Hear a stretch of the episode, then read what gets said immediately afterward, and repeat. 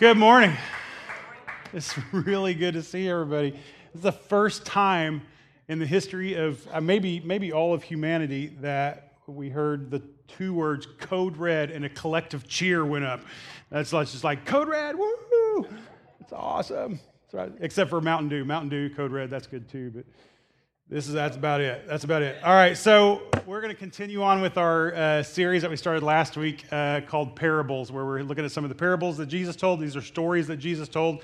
Jesus had this uh, very Eastern religion way of of talking to people and teaching people lessons by by not saying, um, you know, like when we hear stories, we want to hear the like the very last, like stories that teach a lesson we want the very last thing that somebody says to us is, and the moral of the story is, and wrap it all up in a nice bow for us, right? Jesus really didn't do that very often.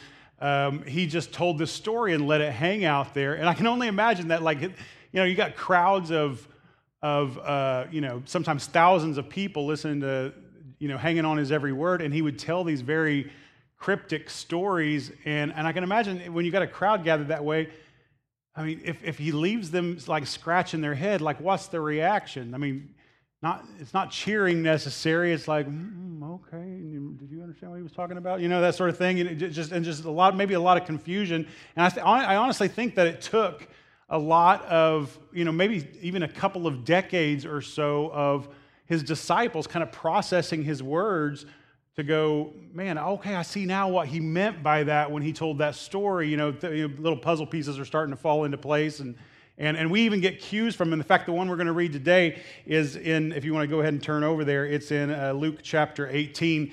Uh, we're not there yet, but you can go ahead and uh, be preparing for that. Luke chapter 18. But he, he the one he tells today, Luke, uh, gives us a, a, heads up. And, he, and before he even tells the parable, he's like, Jesus told this parable so that you would know this, right? And, and he, he kind of uh, spoils it for us there before, before we get into it. But this week's is a parable about prayer. I love this particular parable because it's, it's really odd.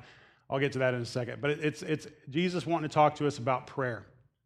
Now, prayer is something that, as I've talked to people over the years, um, uh, people either have, oh, a growing relationship with prayer. I don't know that there's any expert prayers in the world, uh, you know, maybe, but maybe you, you, it's something you've latched onto and you feel like you're kind of growing uh, in that exercise of prayer. Or I've talked to a lot of people who just like it eludes them. They're just, I, am not sure. Like, I don't know if I'm doing it right. I don't know, you know, is God even hearing what I'm saying? And should I set aside a certain time? What if I fall asleep while I'm praying? You know, is God going to strike me dead or, you know, whatever? And just all this kind of stuff. And, and so prayer, I think, for a lot of us is, is uh, it can be a little bit confusing. Um, I know that there are a lot of different types of prayer. And for me, I've said this before. If you were to have a camera on me all the time, and please God, I pray that's not true. Um, but if you were to have a, a, camera on me all the time and to kind of see what my what my prayer life looked like for me personally, um, a lot of it may not even be something that physically you would recognize as prayer. For me, I'm just kind of in, in and out communication with God all day long. Um, very little time that I actually carve out to, you know, necessarily drop to my knees in prayer, but I'm but but I might spend extended periods of time praying while I'm walking or driving or or just sitting on the couch staring at the floor or you know whatever or the ceiling and so it's I, I, my prayer life i wouldn't say i have a regular prayer habit, if that makes sense. I have a constant prayer habit. And, and so it's just, I'm just in constant communication with God. And sometimes that's through me um, speaking to Him. Most often it's through me just kind of quieting my soul and allowing Him to speak to me.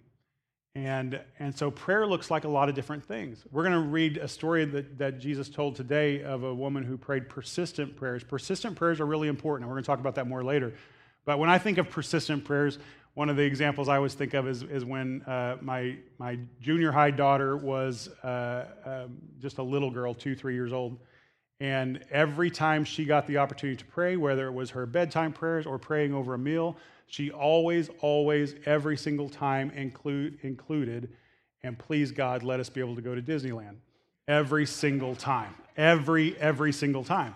And, and this went on for years until finally we had one of those uh, Christmas moments where we, we you know, uh, re- revealed to the family that we were all going to Disneyland and there was mayhem and chaos and screaming and all that kind of stuff. And, and worship broke out for Isla in that moment, right? And so it was her prayers had finally been answered after years of praying for Disneyland. So persistent prayer, that's the kind of prayer that we're talking about today. But there's other types of prayer too. Sometimes our prayers, um, it's not that we are looking for God to answer our prayer with a yes. Sometimes I just want an answer and I don't care what the answer is.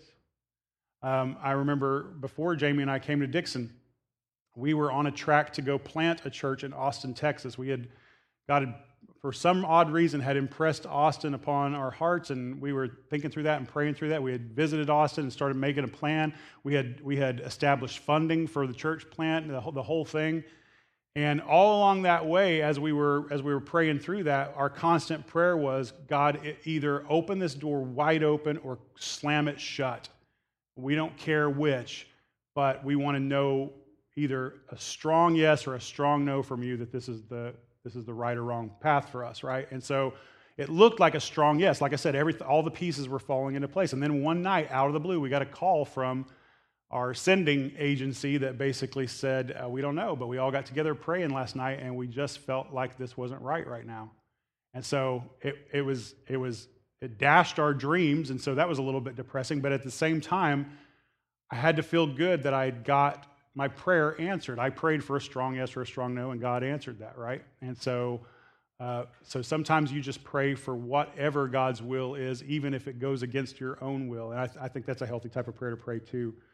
Um, sometimes prayers happen, and these are my favorites, where I didn't even initiate the prayer. The prayer was initiated by God. Did you know God can initiate prayer with you? That, that God can be the one who starts the conversation with you.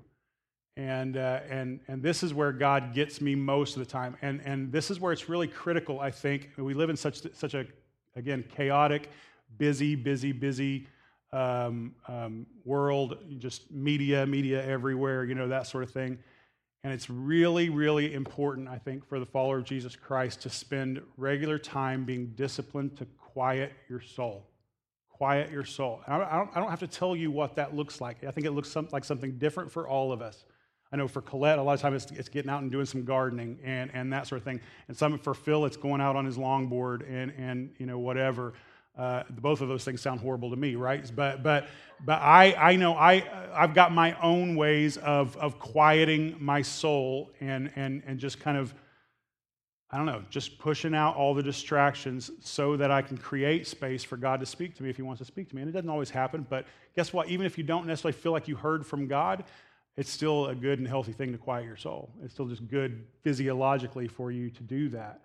And, and so when you uh, do that, when you do quiet your soul, occasionally God's voice creeps in and you begin to hear him initiate prayer with you. And I, I always use you know, the example of that's kind of what happened when, when God impressed upon uh, Jamie and I to uh, adopt our fifth child, right?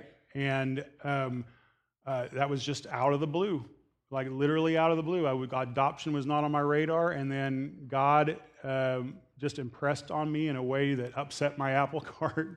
And me and God had a strong conversation that I won't go into, but it was it was you know it was this thing where God initiated that in me, and uh, and and kind of broke into my world and broke into my dreams and my agendas and rearranged things and said, no, this is this is where I want you to go now, and and so God initiated that prayer.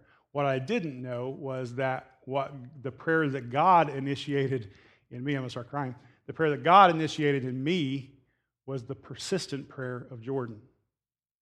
When Jamie and I broke the news to Jordan, uh, we were sitting at Black Bear Diner across the booth from her and asking her if she might want to be a part of our forever family. And, and she immediately broke into tears and she said, I've been praying for months that I could be a part of your family. This is a little girl, right?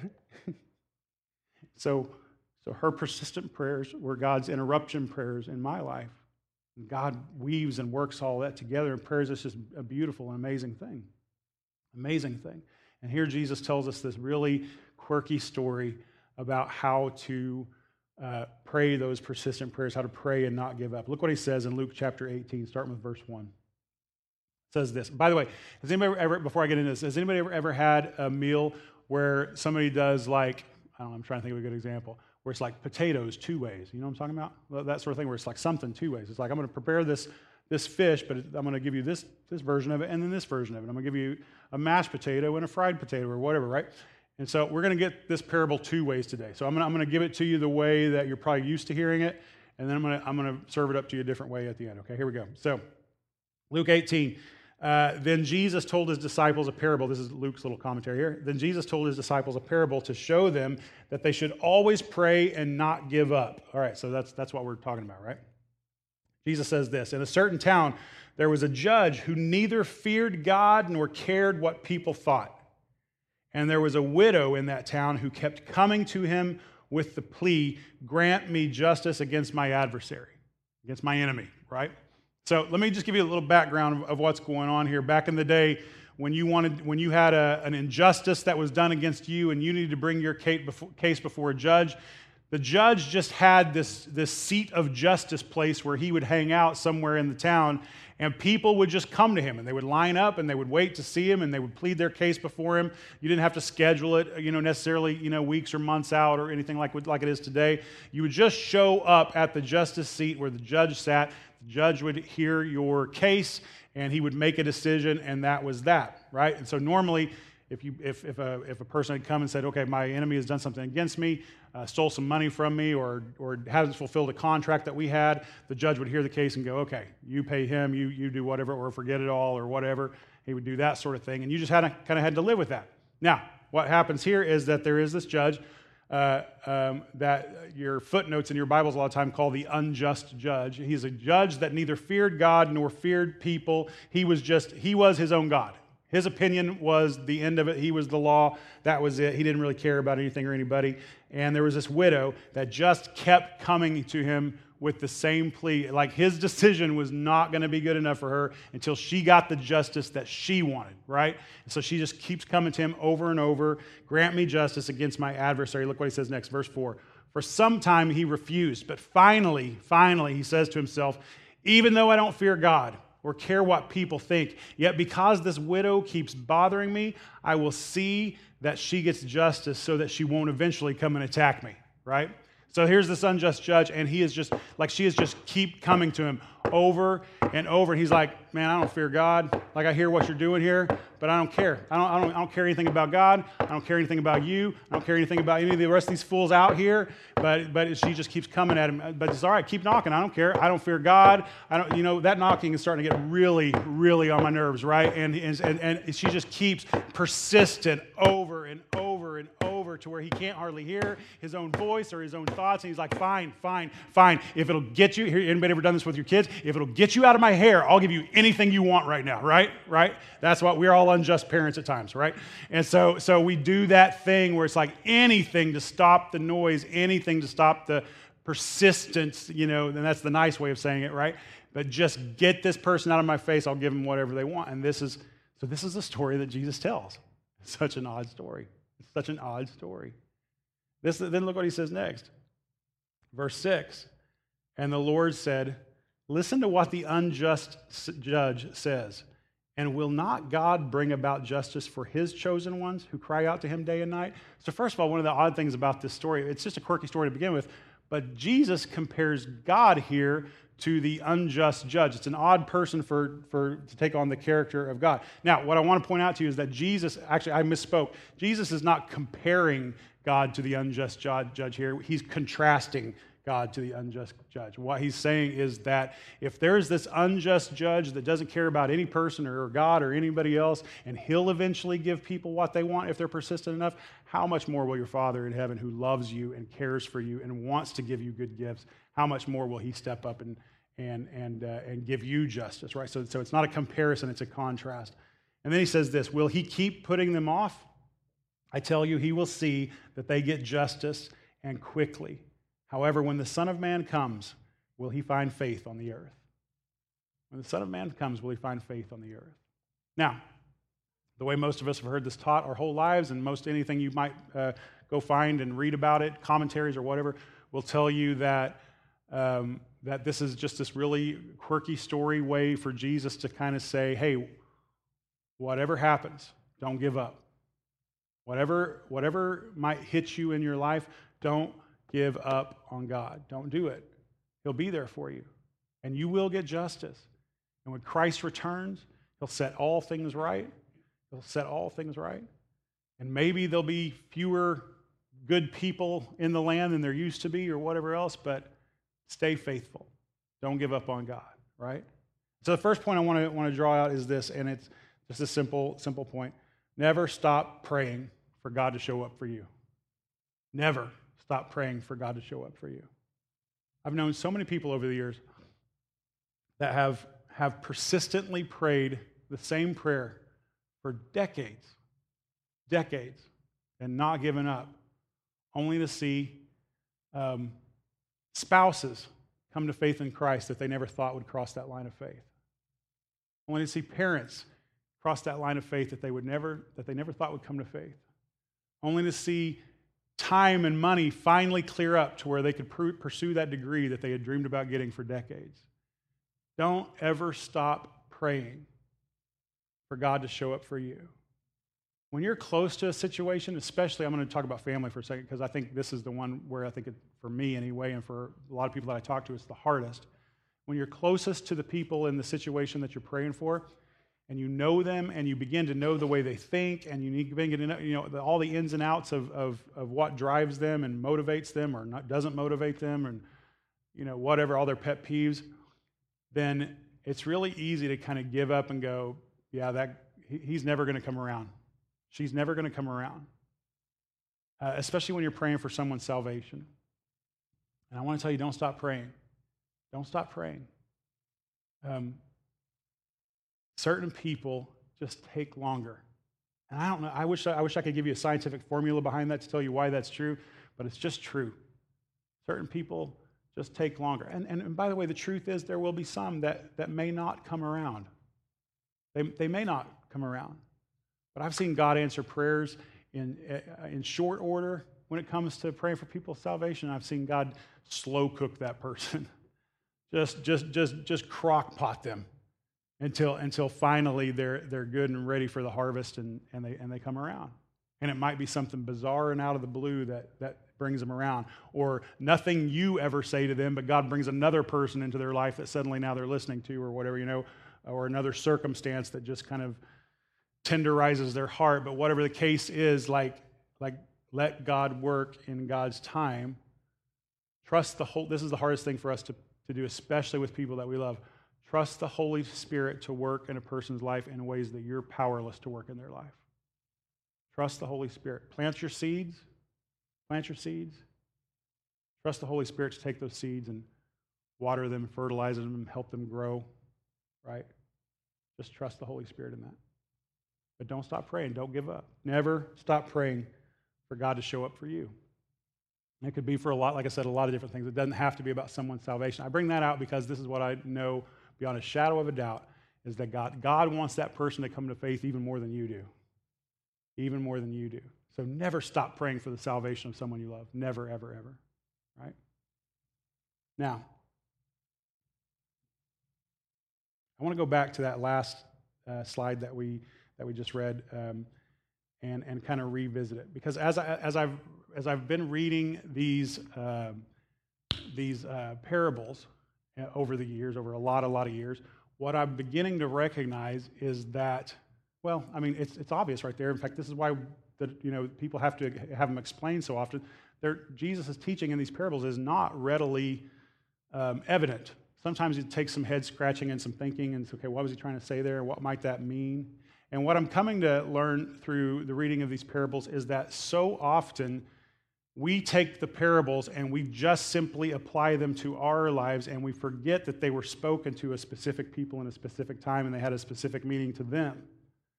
And I want to challenge you as you read the word, uh, as, as you think about, say, for instance, in this case, the words that Jesus was teaching, the people he was teaching.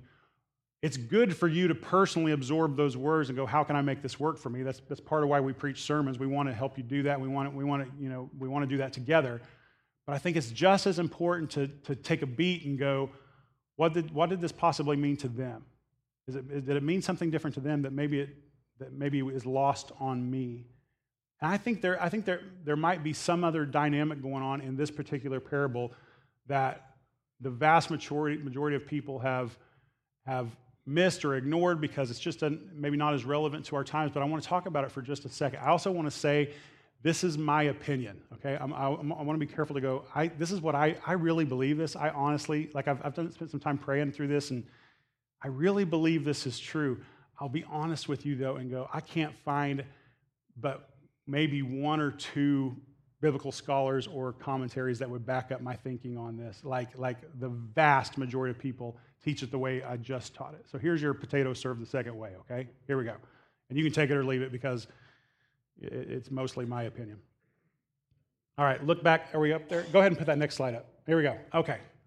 So Jesus says this, and the Lord says, Listen to what the unjust judge says, and will not God bring about justice for his chosen ones? And I want to I want to say a couple of things that to Jesus is speaking to an Israelite crowd who, for hundreds of years, had been persistently praying, God, release us from our oppressors, send your Messiah to set things right, right?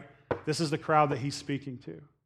I think it's possible that when, when Jesus is talking about his chosen ones, and some of your versions of your Bible might say his elect uh, in that passage, but even then, the, the Israelite, Israelite mindset of the elect was them. They were the chosen, God's chosen elected people, right? That, that, would, that would be you know, who he would work in the world through. They were his chosen children. I think it's very possible that that chosen ones is referring, uh, Jesus in this story is directly referring to Israel, who cry out to him day and night. Will he keep putting them off? I tell you that he will see that they get justice and quickly. I'm going to come back to that point right there. However, when the Son of Man comes, when the Son of Man comes, now, anytime a good Israelite heard that phrase, Son of Man, they immediately, because of the way they had been indoctrinated and taught and everything else, when they hear this word, the term Son of Man, they immediately think Daniel chapter 7, this is the prophecy of the, the Messiah coming, and he's referred to as the Son of Man. And so, anytime a, a good Israelite refers to the Son of Man, they're referring to the Messiah. The Messiah. So, so maybe he's talking to Israelites here, and maybe he's saying that when the Messiah comes, will he find faith on earth? And maybe what he's saying is, will you guys be able to see what's right here in front of you? Because the Messiah has come. I'm here right now. You are going to get justice quickly. It's going to be on the cross. It's happening right here, right now. The Messiah is here. Are you going to be able to see what God is doing right now in front of your eyes? I think it's very possible, very possible, that that's exactly what Jesus was trying to communicate in this passage. And you're like, well, what does that have to do with us? Well, I think there's a little lesson that we can, that we can kind of take from this. They were praying for a very specific Messiah. They were praying for, they wanted a Messiah who would come and rule as a majestic king, a, mighty conqueror who would destroy Rome and set them free and bring them to a new age of prosperity and power and all of this kind of stuff. They had a very political, military Messiah in mind that they were praying for. And they had prayed for that Messiah for hundreds of years. And it's exactly why in John chapter 1, uh, we read that, that, that Jesus came to his own and his own didn't recognize him. He came to his own and his own didn't recognize him. Why? Because they weren't open to kind of opening their eyes to see what God was doing. They had pigeonholed God into, you have to do it this way for me. Do it this way for me. And so the point I want to leave you is that as, we are developing lives of prayer and persistent prayer and never giving up on God to show up in our lives and do, do you know, just really show up for us, as we're doing that, make sure you're doing this too. Make sure you're praying to the God of the Bible, not the God of your mirror. Make sure you're praying to the God of the Bible, not the God of your mirror. You're like, why, what? And I know none of us in this room, not one of us in this room would hold your hand up and go, Yeah, I think I'm God. That's not, that's not what I'm saying. I know we don't think that way. But can I just throw this out there? That if you serve a God who agrees with literally all of your opinions, you're not serving God. You're not serving God. I've learned over the years that God doesn't agree with a lot of the things I think. If you serve a God who agrees with all of your opinions and all of your outlooks, maybe you're serving the God of the mirror instead of the God of the Bible. You're like, I don't want to go too deep into that. I just want to say the way you can discern that is to get to know the God of the Bible. Get to know the God of the Bible. Uh, as much as we should be persistent and regular in our, in our prayer life and have that growing, you need to grow in your, not just simply a knowledge of the Bible, but a knowledge of the God of the Bible. Get to know him. Get to know how he thinks, what he's passionate about. What does he call religion? What does he call freedom? What does he call salvation? What is, you know, all, all, this, all of this kind of stuff, like, like get to know what makes him tick. Because I don't want to be the one serving the God of the mirror. I want to be serving the God of the Bible. Amen? Let's do that. Now it takes some discipline. It takes some pain. Because I want to think Jesus thinks like I think. I want to think Jesus thinks like I think.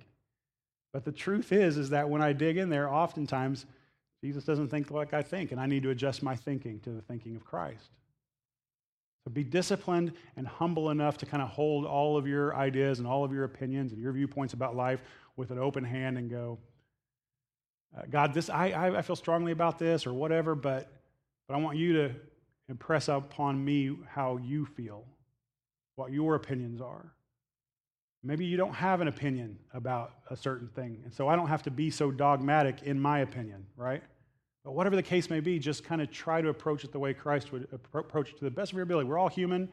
We have human, flawed minds. So we're going to make mistakes from time to time. I, I can promise you, promise you, I've been preaching in front of you guys for 13 years now, and I can promise you that I can look back on sermons I preached 10, 12, 13 years ago, less time than that, and go, oh, I, I hate that I preached that sermon. I hate that I said that. I was so wrong. I was so mistaken. That's just, that's, but that's okay. That's part of growing. That's part, that's, that's part of maturing. We all go through that. Hold your thoughts and your opinions. Let me just tell you something. If you still have all the same, not only that, that point I just made, that if you, serve, if you serve a God who agrees with all your opinions, that's not God, but if you still have the same opinions at 30, 40, 50 years old that you had when you were 20, something's off. Something's off. Because you were not at your brightest at 20, trust me. Trust me. I'm not, I'm not disparaging 20 year olds. They're beautiful, beautiful people. But you have some growing to do. I've got growing to do at almost 50, right? We all are constantly growing and maturing. So allow God to move in you and allow the Spirit to transform you, to transform your thinking, even to transform the way that you read the Bible. I used to preach the Bible in ways that I, I regret now preaching the Bible because I realized that maybe it was a too simplistic view and I was missing the point. Allow God to shape you and transform you. Amen? Do that do that. But don't give up. As we close, I just want to, I know that there are some of you right now, because I know for, for health reasons, for financial reasons, for relationship reasons, whatever, the last several months have been hell on some of you. Have just been hell on you. And I know that there are some of you that are this close to giving up. And maybe you already crossed the line of giving up, but somebody important to you dragged you here today. I know you're, you're this close, you're just right there on the cusp of giving up. And I want to say to you, don't give up. Don't give up on a God who will never give up on you. This is a season. It's a season. You know, we'll have other seasons. We'll have better seasons. We'll have victorious seasons. But this is a season. God is not done with us. Hold on to that. God is not done with us. Amen? Let's pray. Jesus, we love you, and we thank you so much for your word to us today. We thank you for quirky stories that make us scratch our heads, and, uh, you know, they're just odd maybe to us. We thank you for the lessons that lie in those if we, if we mind them deep enough. So, God, help us to stay faithful to you because you will always be faithful to us. Help us to not give up. Help us to pray not just for yeses, but for noes as well. Help us to quiet our souls so that we can hear you because we're not the only ones that need to be talking. You've got some things to say too. Help us to learn the art of having a conversation with God. And God, help us to approach you humbly, as humbly as we possibly can, not assuming that everything that we think or are passionate about that you agree with, but God, allowing you to shape our thoughts and our feelings and our directions. And God, for those in the room right now that are so close to just giving up, I pray that your Holy Spirit would just be real and powerful and present to them right now, right now in this moment. Would you just wash over them with a feeling that lets them know that you are not done with them yet? You have not abandoned them. And God, we look forward to better days, but we look forward to you using us and doing great things in the days we live in right now. And we give you all the praise and all the glory. We pray this in Jesus' name. Amen. Amen. God is good. Amen. It has been good to be in this house today. Amen. Amen. Everybody have a great week. We'll see you next week.